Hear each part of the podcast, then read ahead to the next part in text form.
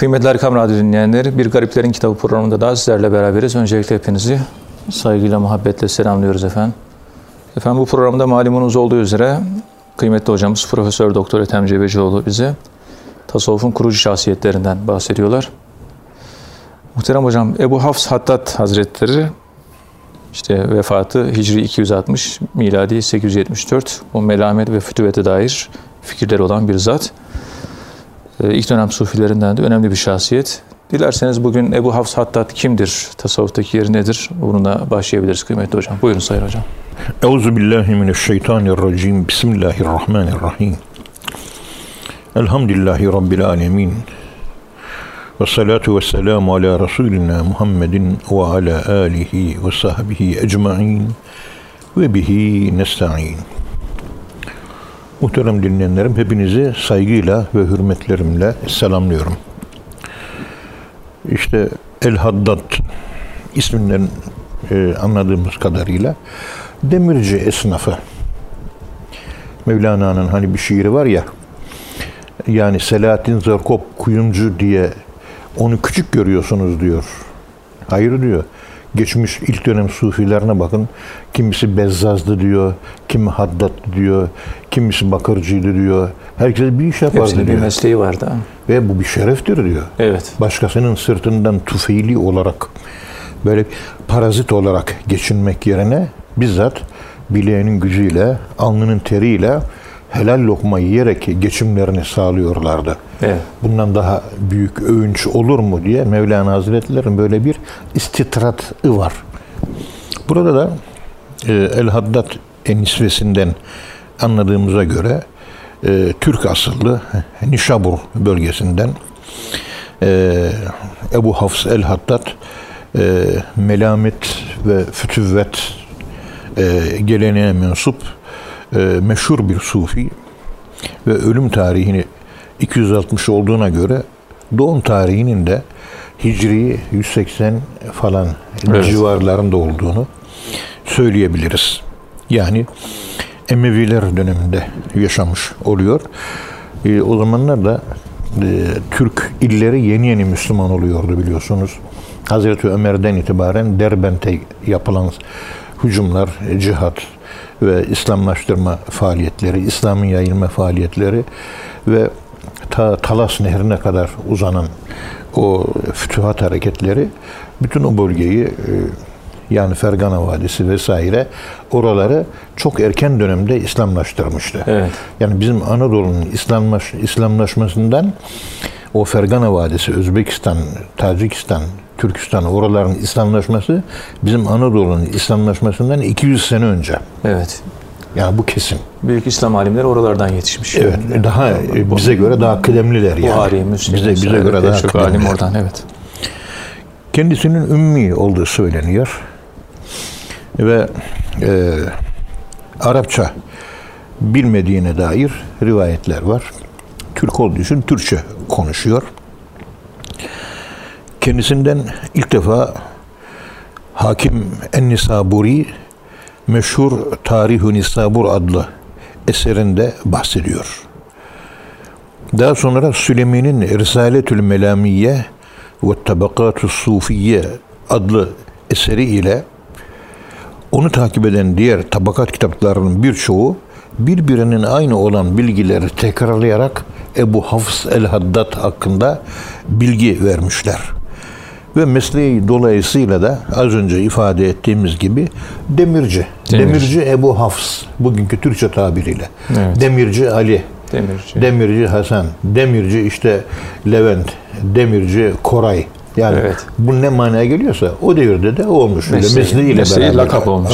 Hatta burada şunu da söyleyeyim. 1976 veya 77 senesiydi. Şöyle böyle 46 sene önce Kayabaşı Camisi'nde imamlık yapıyordum ben. Böyle talebelerim var. Talebesiz hiç kalmadım elhamdülillah. Elhamdülillah. Daha 45-46 sene önce. Mahallenin çocukları geliyor. Bedava Kur'an dili veriyoruz vesaire.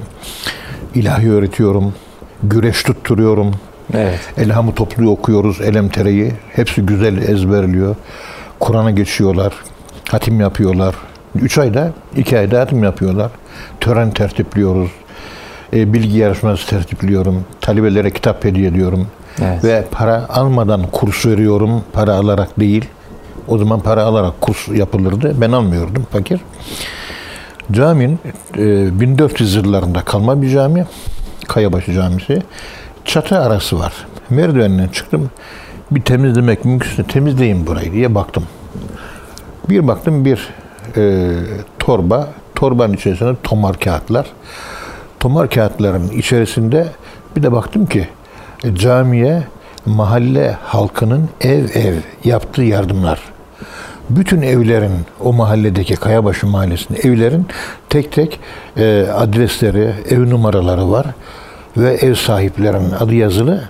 Ev sahiplerinin tabi soyadı olmadığı için mesela diyor ki Nehas Ali diyor. Bakırcı Ali diyor. Evet. Ondan sonra e, Bezzaz efendime söyleyeyim Hüseyin diyor. Bez satan manif Manifaturacı. Hüseyin. Yani hangi misliği icra ediyorsa onu yazmış. Kimisi senelik tabi toplanıyor. Caminin imamı Diyanet İşleri Başkanlığı olmadığı için mahallenin halkı parasını ödüyor. O şekilde bir düzen vardı. Şimdi de öyle olması lazım.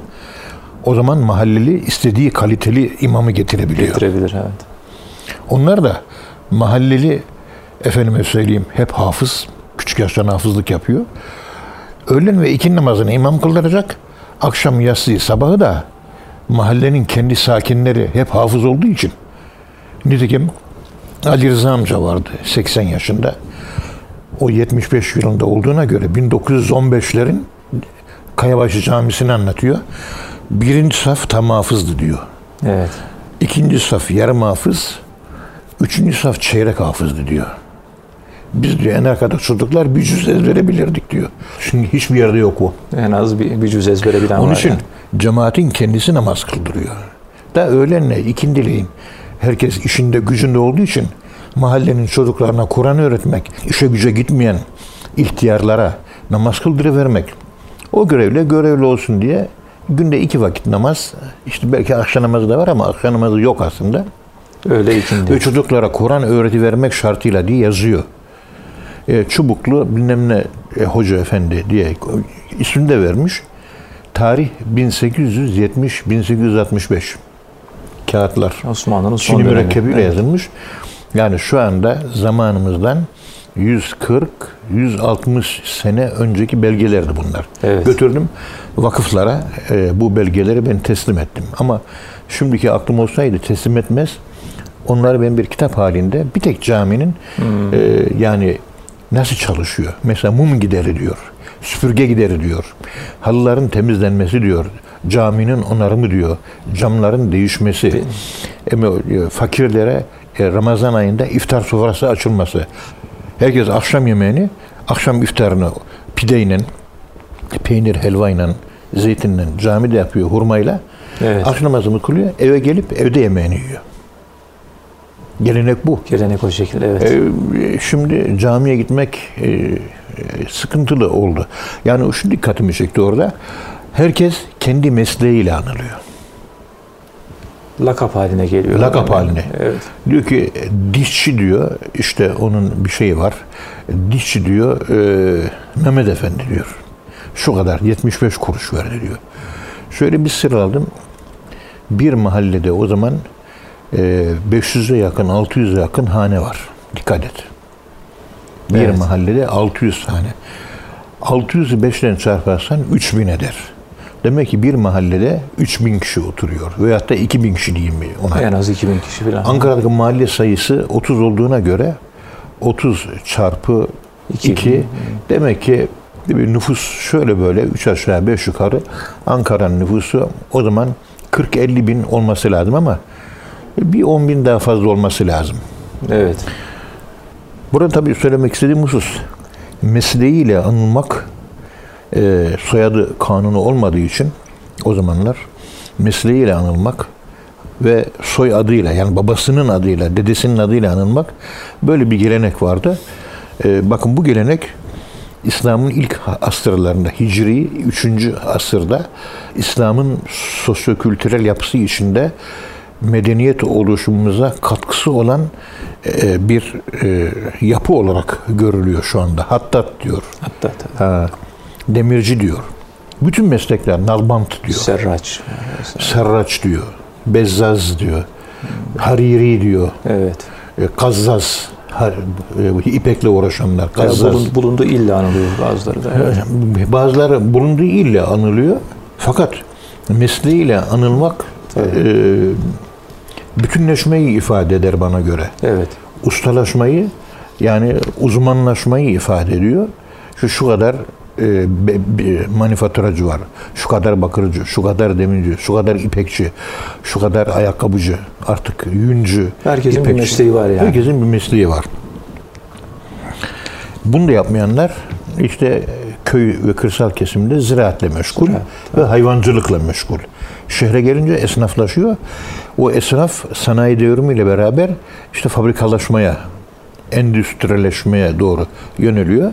Şimdi büyük karteller, büyük ticari şirketler ve bütün dünyaya e, yayılan bir e, ticari bünye halinde dikkat çekiyor. Yani o zamanki ah ahili kültürü, fütüvvet kültürü de var. O, o kültürün doğrultusunda esnaf kendi dükkanda çalışan e, çırağını e, öğlenden önce öğlene kadar hemen e, şeyde Arsanani Camisi'ne, Ahi Elvan Camisi'ne, Alaaddin Camisi'ne gönderiyor. Cami hocasının da hafızlık yapıyor. Öğlenden sonra namaz kıldıktan sonra dükkana geliyor. Çırağın görevi he, Dini eğitim alıyor. Öyle, öğleden önce Öyle. dini eğitim. bir yandan çıraklık, kalfalık yapıyor şeyde. Bir yandan da iki sene, üç sene artık kalfa olana kadar çocukluk dönemi işte 12 yaşında ilkokulu bitirmiş.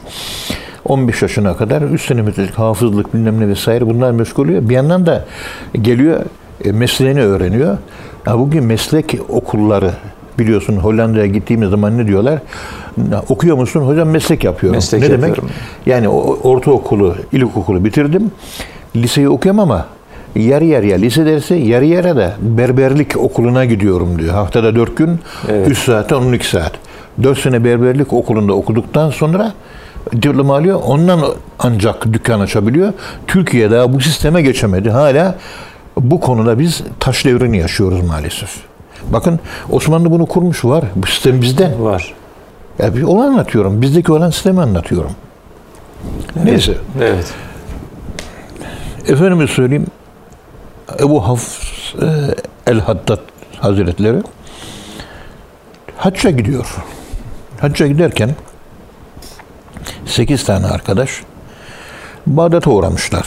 Horasan'dan e, giderken yol üzerinde mutlaka hacılar Bağdat'a uğrarlar. Eskiden de, de Abdülkadir Geylani Hazretleri'nin türbesi yok. Efendim söyleyeyim belli başlı öyle ancak Hasan-ı Basri bilmem ne artık kimler varsa Hallacı Mansur vesaire e, bu gibi zatlar erken dönem sufilerin belki mezarları var ama medreseler var. Orada hocalar var. İlim merkezi yani, Bağdat. Hacca, Umre'ye erken gidip oranın Allah dostlarıyla tanışıyorlar. Oranın alimleriyle tanışıyorlar. Oranın vaizlerini dinliyorlar. Oraların ziyaretgahlarını ziyaret ediyorlar. Oranın ticaret adamlarıyla görüşüyorlar. Bak dikkat edin. Hem e, Rabbena atina fid dünya haseneten ve fil ahirete haseneten. Hem dünya güzelliği hem ahiret güzelliği. İkisi aynı anda. Evet. Şu anda dünya güzelliğini alıyoruz. Ahiret güzelliği yok. Terazinin bir kefesi boş. Tuksirul mizan. Artık ölçü bozuldu maalesef. Maalesef. Maalesef bozuldu.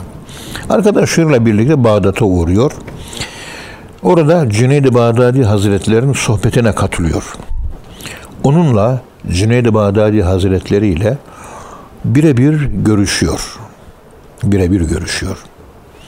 Ve orada bir yıl kalıyor. Sülemi Risaletül Melametiyesinde Ebu Hafs'ın özellikle fütüvvet konusundaki fikirleriyle Bağdat sufilerini kendisine hayran bıraktığını belirtir ve kendisini melamet ehlinin temsilcilerinden sayar. Aynı müellif yani Sülemi Fütüvvet adlı risalesinde de onun fütüvvete dair görüşlerini aktarır.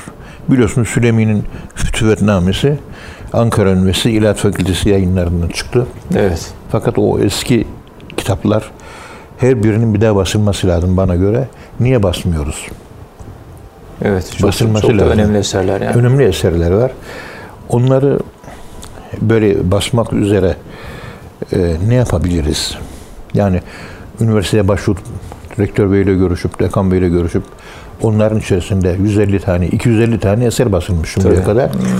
Şöyle çok önemli olan bir 50-60 tanesini basmak lazım. Kesinlikle. O klasik metinler mesela e, Araplar hangi putlara tapıyordu? Kitabul Esnam, İbnül Kelbi'nin e, o var mesela. Evet. Ne hangi putlardan? O putlar İstanbul'da bugün arkeoloji müzesinde her biri var. Var. O da kitapta isimleri var. Müzede olmayanların da isimleri var. Evet. E, Bakıyorsunuz e, bu fütüvet yani bu Süleyman'ın fütüvetnamesi o da tercüme edilmiş. O da var.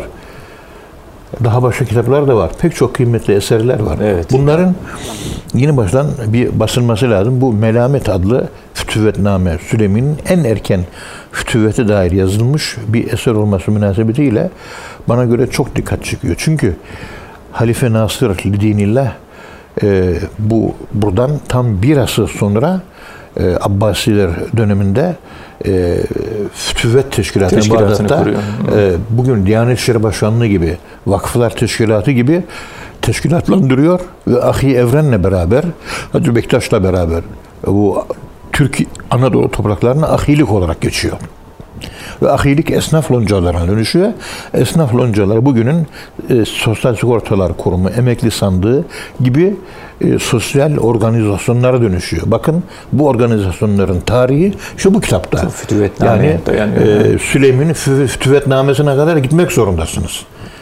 Ve bu gelişimi anlatan bir doktora tezi de olur mu Vahitçiğim? Olabilir. Evet. Bak hemen iki dakikada zikrettik. Evet. Bu genişletilebilir.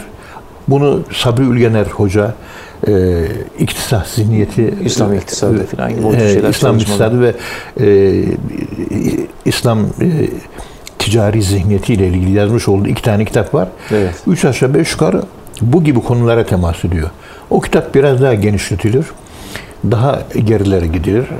Ta Peygamberimizin ukaz panayırı. Ta oralara kadar gider bu. Gider. Peygamberimizin e, kumaş satmış olduğu Ukas Panayırı'nda Necati Bey bize yer gösterdi. Şu şurası bak taşlar yığılmış. Taşlardan geçici dükkan yapıyorlar.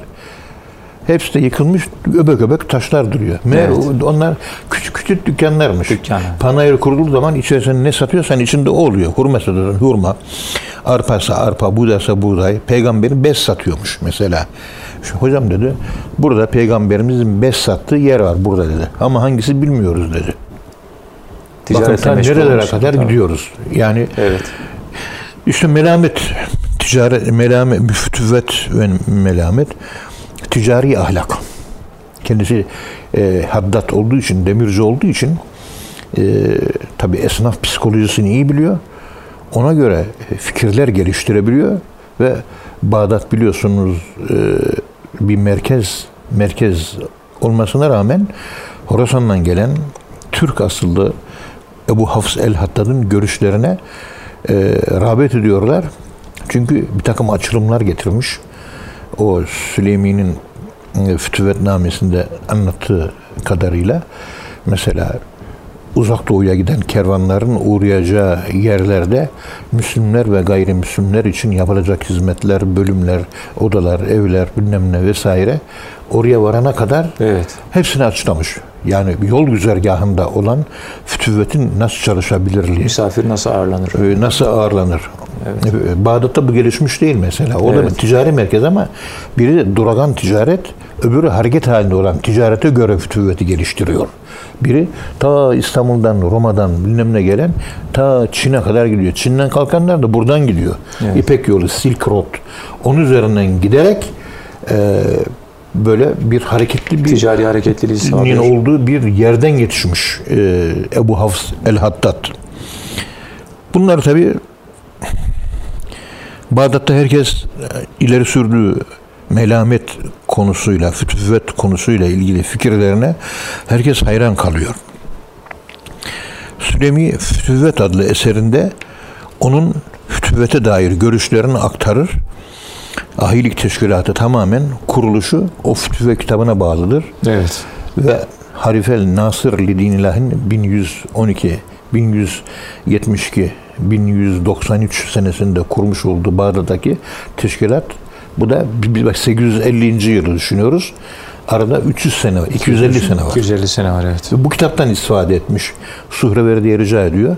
Suhreverdi bu kitaptan istifade ederek Fütüvetname'yi biraz daha geliştirip kanunlar haline getiriyor. Teşkilatın esaslarını aslında Esaslarını buna bu kitaba Evet. dayanarak Fütüvetnamelere kurguluyor. dayanıyor. Evet. Efendim tabakat kitaplarında Ebu Hafs Hazretlerinin böyle e, muhtemelen daha tasavvufa intisap etmeden önce tasavvufa intisap etmeden önce güzel bir cariyeye aşık oluyor. Yani esir bir genç kıza aşık oluyor Ebu Hafs. Ve onunla evlenmek üzere epey bir gayret sarf ediyor. Ve bir aşk yaşıyor.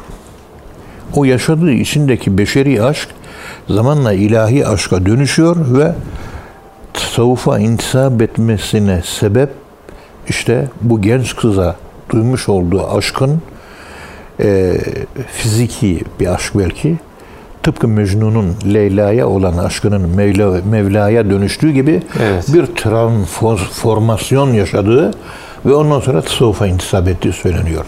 Zaten her zaman söylediğimiz gibi Şeyh Efendi evladım bizden maneviyat dersi mi alacaksın? Evet alacağım efendim. Sen hayatında hiç bir kıza aşık oldun mu? Olmadım derse almazlarmış. Şu aşk kabiliyetini biz yaratamayız. Evet. O kabiliyet varsa onu gittiği yanlış yoldan kurtarır, doğru yola koyarız.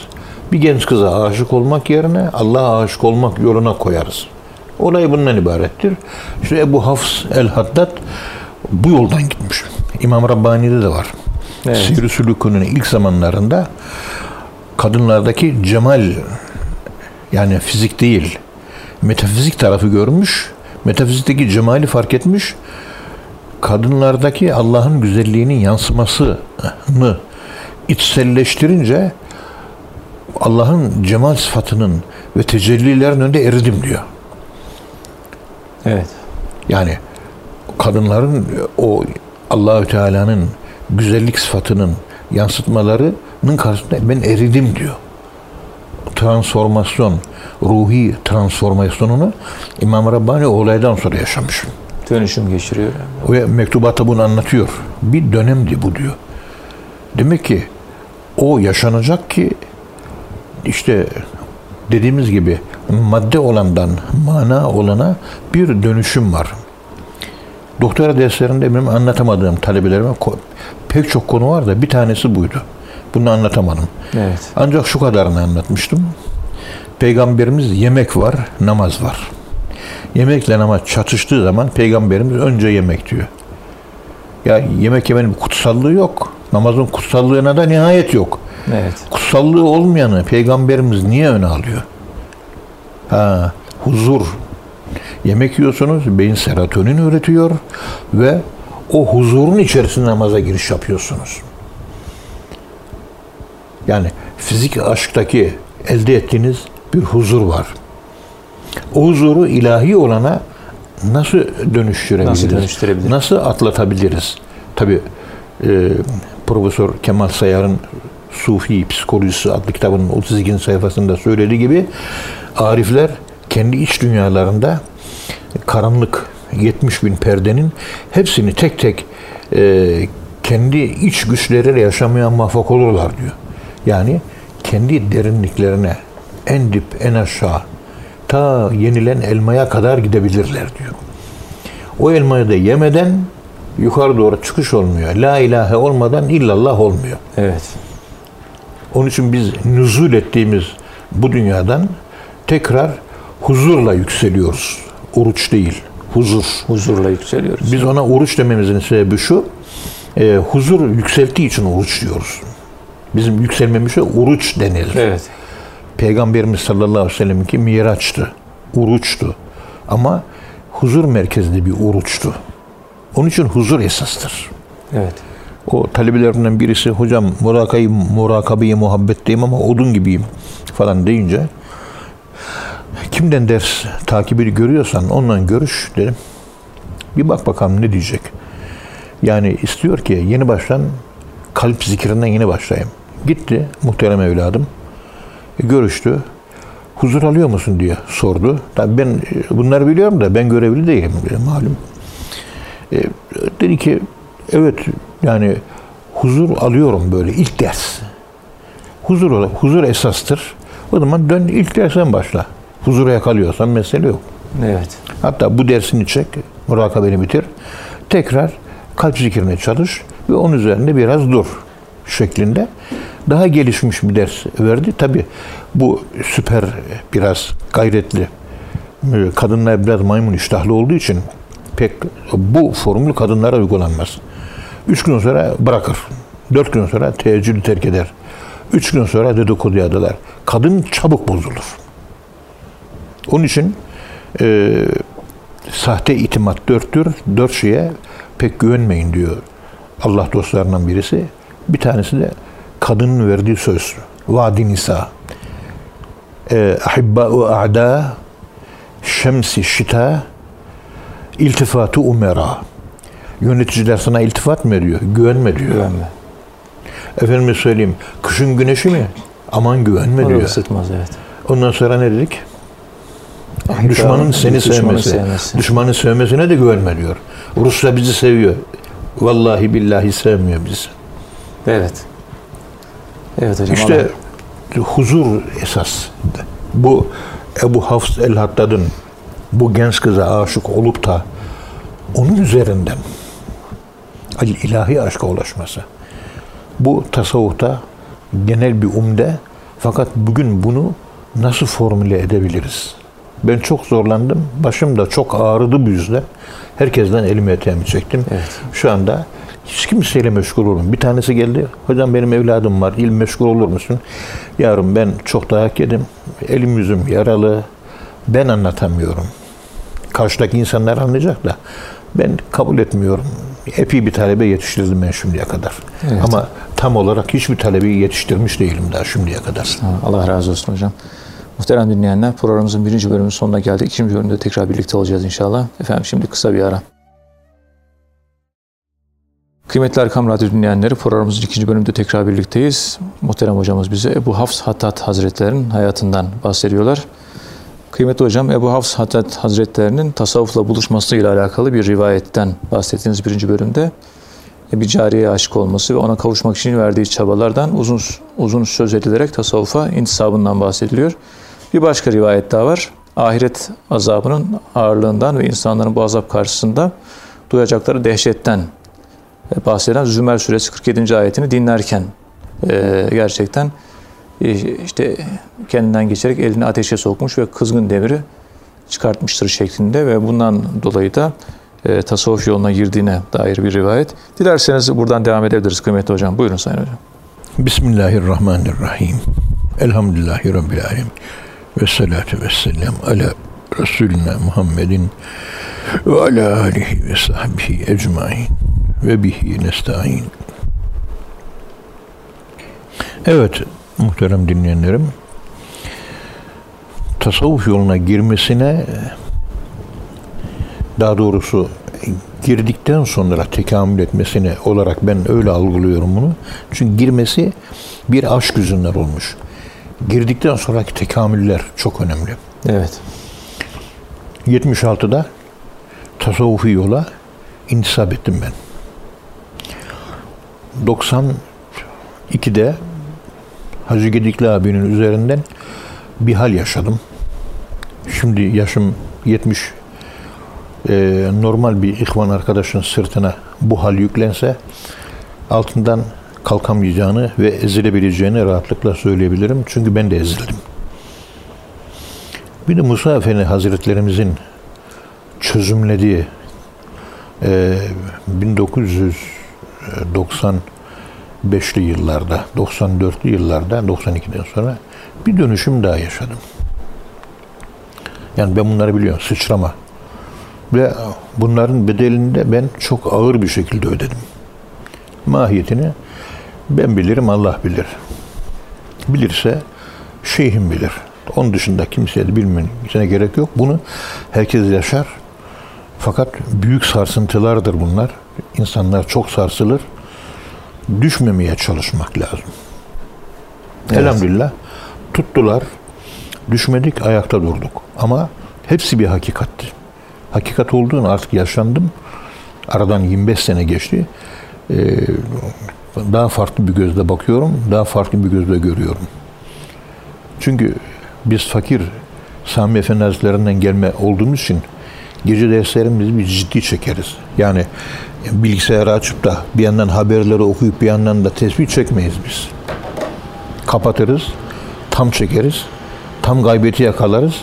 Sanki annemizin karnından dünyaya gelmiş yeni bir bebek gibi ama sohbeti, e, zikrin sonunda bu hale geliriz.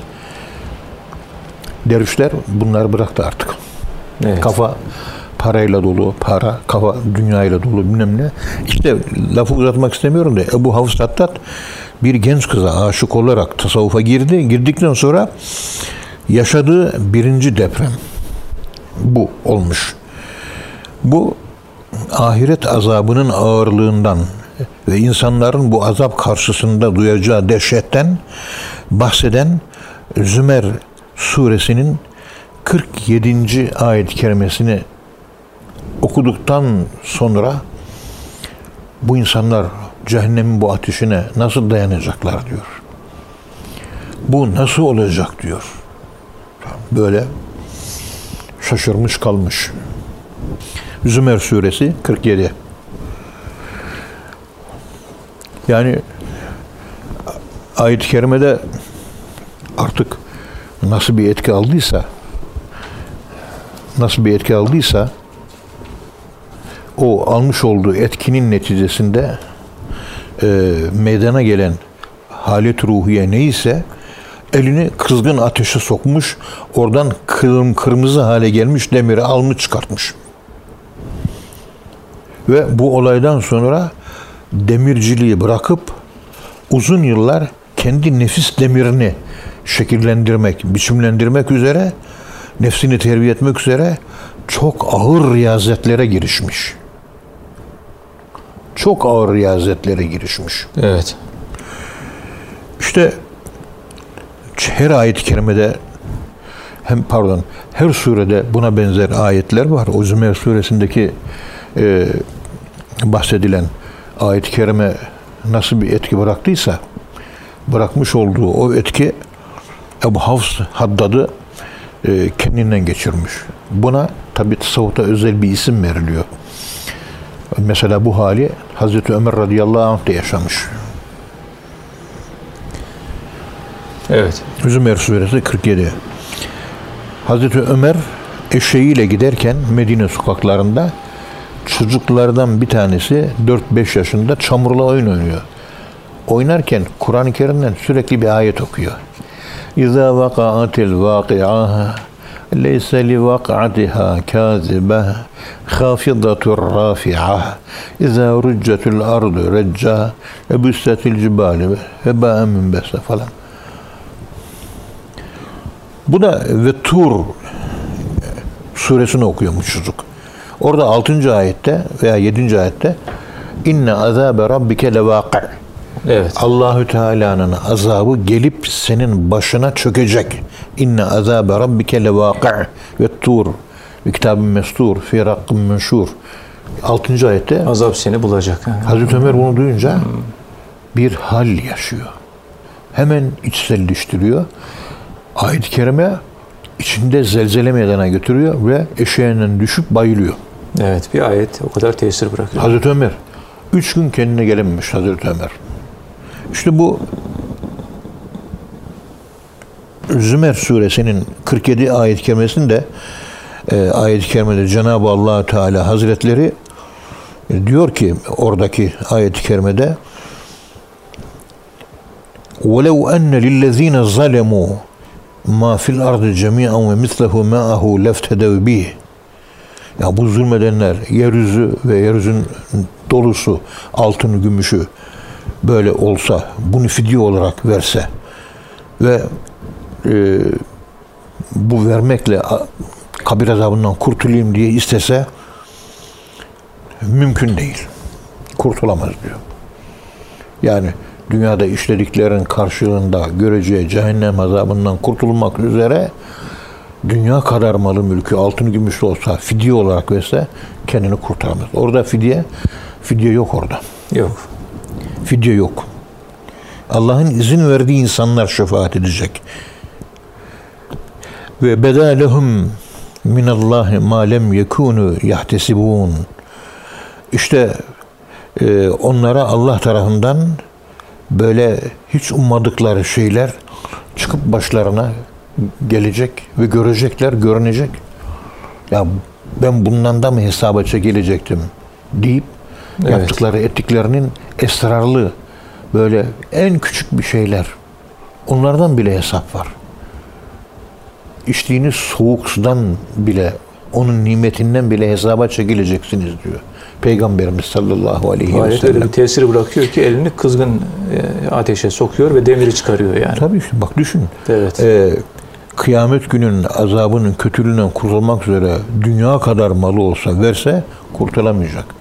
Ne kadar büyük bir şey. Bütün dünya ya sahip olsa onu fidye olarak verse beni kurtar bu azaptan dese kurtulamayacak. Şimdi bu ayeti etkilemiş. Evet. Şimdi benim daha önce bir formülasyonum vardı biliyorsunuz. Onu sık sık söylerim.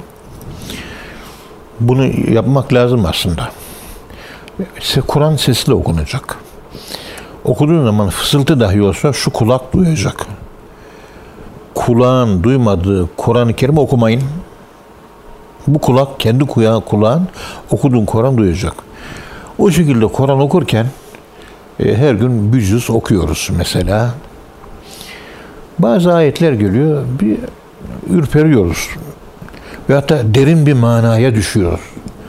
Ve hatta sizi çekiyor o ayet, hissediyorsunuz. Bir fevkaladelik oluyor.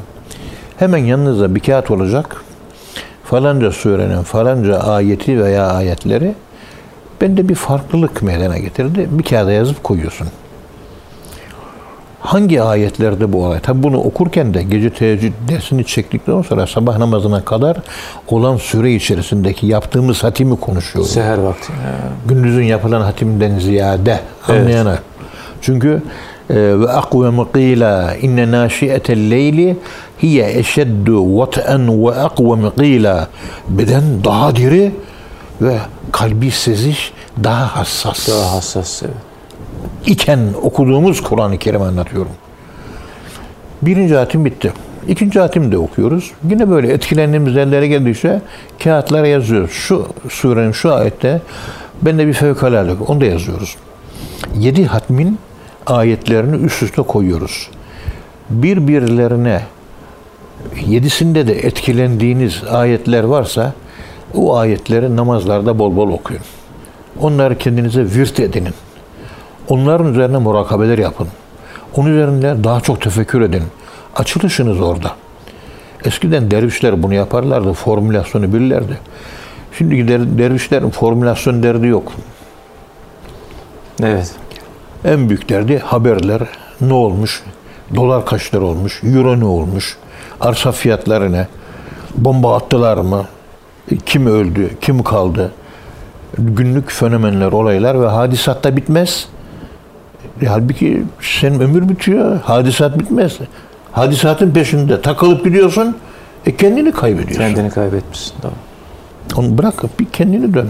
Kendini unutuyorsun. Sana senden sorulacak. Evet. O hadisattan sana sorulmayacaksın. Bugünün dervişinin kaybetmiş olduğu konu kendini nesnelleştirmesi. Öznelleştirmesi lazım. Yani içselleştirmesi lazım, dışarılaştırıyor. Yani merkezden dışarı kaçıyor. Ebu Said Ebul Hayr da merkeze gel diyor. Ne olursan ol tekrar merkez değil de Merkeze gel. merkeze. İster kafir, ister putperest, ister meczusi, ister yüz bin kere tövbeni bulmuş ol yine merkeze gel. Merkezinden kopma diyor. Bugün Müslümanlar merkezlerinden koptular. Ömer Ülfümete'nin yazdığı 350 sayfalık kitapta anlattığı gibi Müslümanlar Allahsız Müslümanlık yaşıyor. Vahit babam. Understand mi? Evet. İşte etkilendi ayet. Zümer suresi ayet 47. Bundan etkilenmiş. Hazreti Ömer Tur suresinin 6 numaralı veya 7 numaralı ayet kerime inne azabe rabbike levakkı. Üç gün kendine gelemedi. Nasıl sarsıldıysa kendine gelemedi. Bunlar tabi bir hal. Bir hal yani. evet. Nevşehir'de bir Hüseyin amca mı birisi vardı. Ta 1990 senesinde Musa Efendimiz'den aldığımız izinle Abdülbaki abi vardı. Ben, Ali Vasfı Bey vardı hatta Hacı Gedikli abi beraber Anadolu'yu dolaşıyoruz. Sami Efendi Hazretleri ile ilgili hatırat topluyoruz. Sene 1990. Tam 30 sene önce. Onlar hala duruyor. Onları daha yayınlamadım. İnşallah Allah ömür verirse dua İnşallah. edin. Allah ömür versin. Gerçi ben ölmeyi istiyorum ama bunları hiç güneş yüzü görmedik. Bu hatıraları ben yazmak istiyorum. İnşallah. Neler var neler var. Oradaki Sami Efendi Hazretleri'ni ziyarete gittik diyor. Şöyle bir yarım saat karşısında durdum diyor. Bana orada tasarrufta bulundu diyor. Şöyle bir sallandım diyor. Yerin altı üstüne, üstü altına döndü diyor. Öyle bir sarhoş olmuşum ki diyor. Geldim dünyayı algılamıyorum. Çoluğumu çocuğumu algılamıyorum. Bu ne olacak diyor sormuşlar. Sağda solda dağlarda, e, tepelerde, ovalarda gez dolaş demişler. Yani serbest. Serbest dolaş. Üç ay dolaştım, kendime ancak geldim diyor. Çiçekçi baba bu hali altı sene yaşamış. Bakın bu şahıs da bir Kur'an'dır, insan da bir Kur'an'dır. Kainat da bir Kur'an'dır, Kur'an da Kur'an'dır. Böyle etkilenmeler olur mu? Olur. Efendim ben etkilenmiyorum. Etkilenmiyorsam böyle etkilenmeler olmaz. Diyen akademisyenlerin saçmalamasını artık hangi terazide tartarsınız? Ve IQ'su 6 mı 7 mi? Bu konuda istediğiniz gibi müracaat, istediğiniz gibi münakaşa edebilirsiniz efendim. Men lem yuzuk lem yarif. Evet, Tatmayan tat- bilmez. tatmayan bilmez. Uzaktan afaki gümbür gümbür ka- kaleden top atıyor. Bilmediği şeyi konuşuyor. Olay bu. Evet. Yani Kur'an okurken buna çok dikkat edin. Bu formülasyonu talebelerime yıllarca, 40 yıldır söyledim. Uygulayan bir tane talebem çıkmadı şimdiye kadar. O kadar. Beni etkileyen ayetler. Ya yütennis mutmiye irci ila rabbik ramir fethulü ve tuhli cenneti. Bu. Bir de e, ellezine izâ esef kâlu inna illa ileyhi raciun külle sagirin ve kebirin mustadar fi makal inne meliki muktedir. Benim en etkilendiğim ayet bunlar olduğu için her sohbetin başında biliyorsun bunlar okurum. Sürekli küllü nefsine zâyekatül mevt Evet. sümme ileyna turcaun. Evet Allah razı olsun hocam. Muhterem dinleyenler, hocamıza çok teşekkür ediyoruz. Efendim bir programın daha sonuna geldik. Bir sonraki programda buluşuncaya dek hepinizi Allah'a emanet ediyoruz. Hoşçakalın efendim.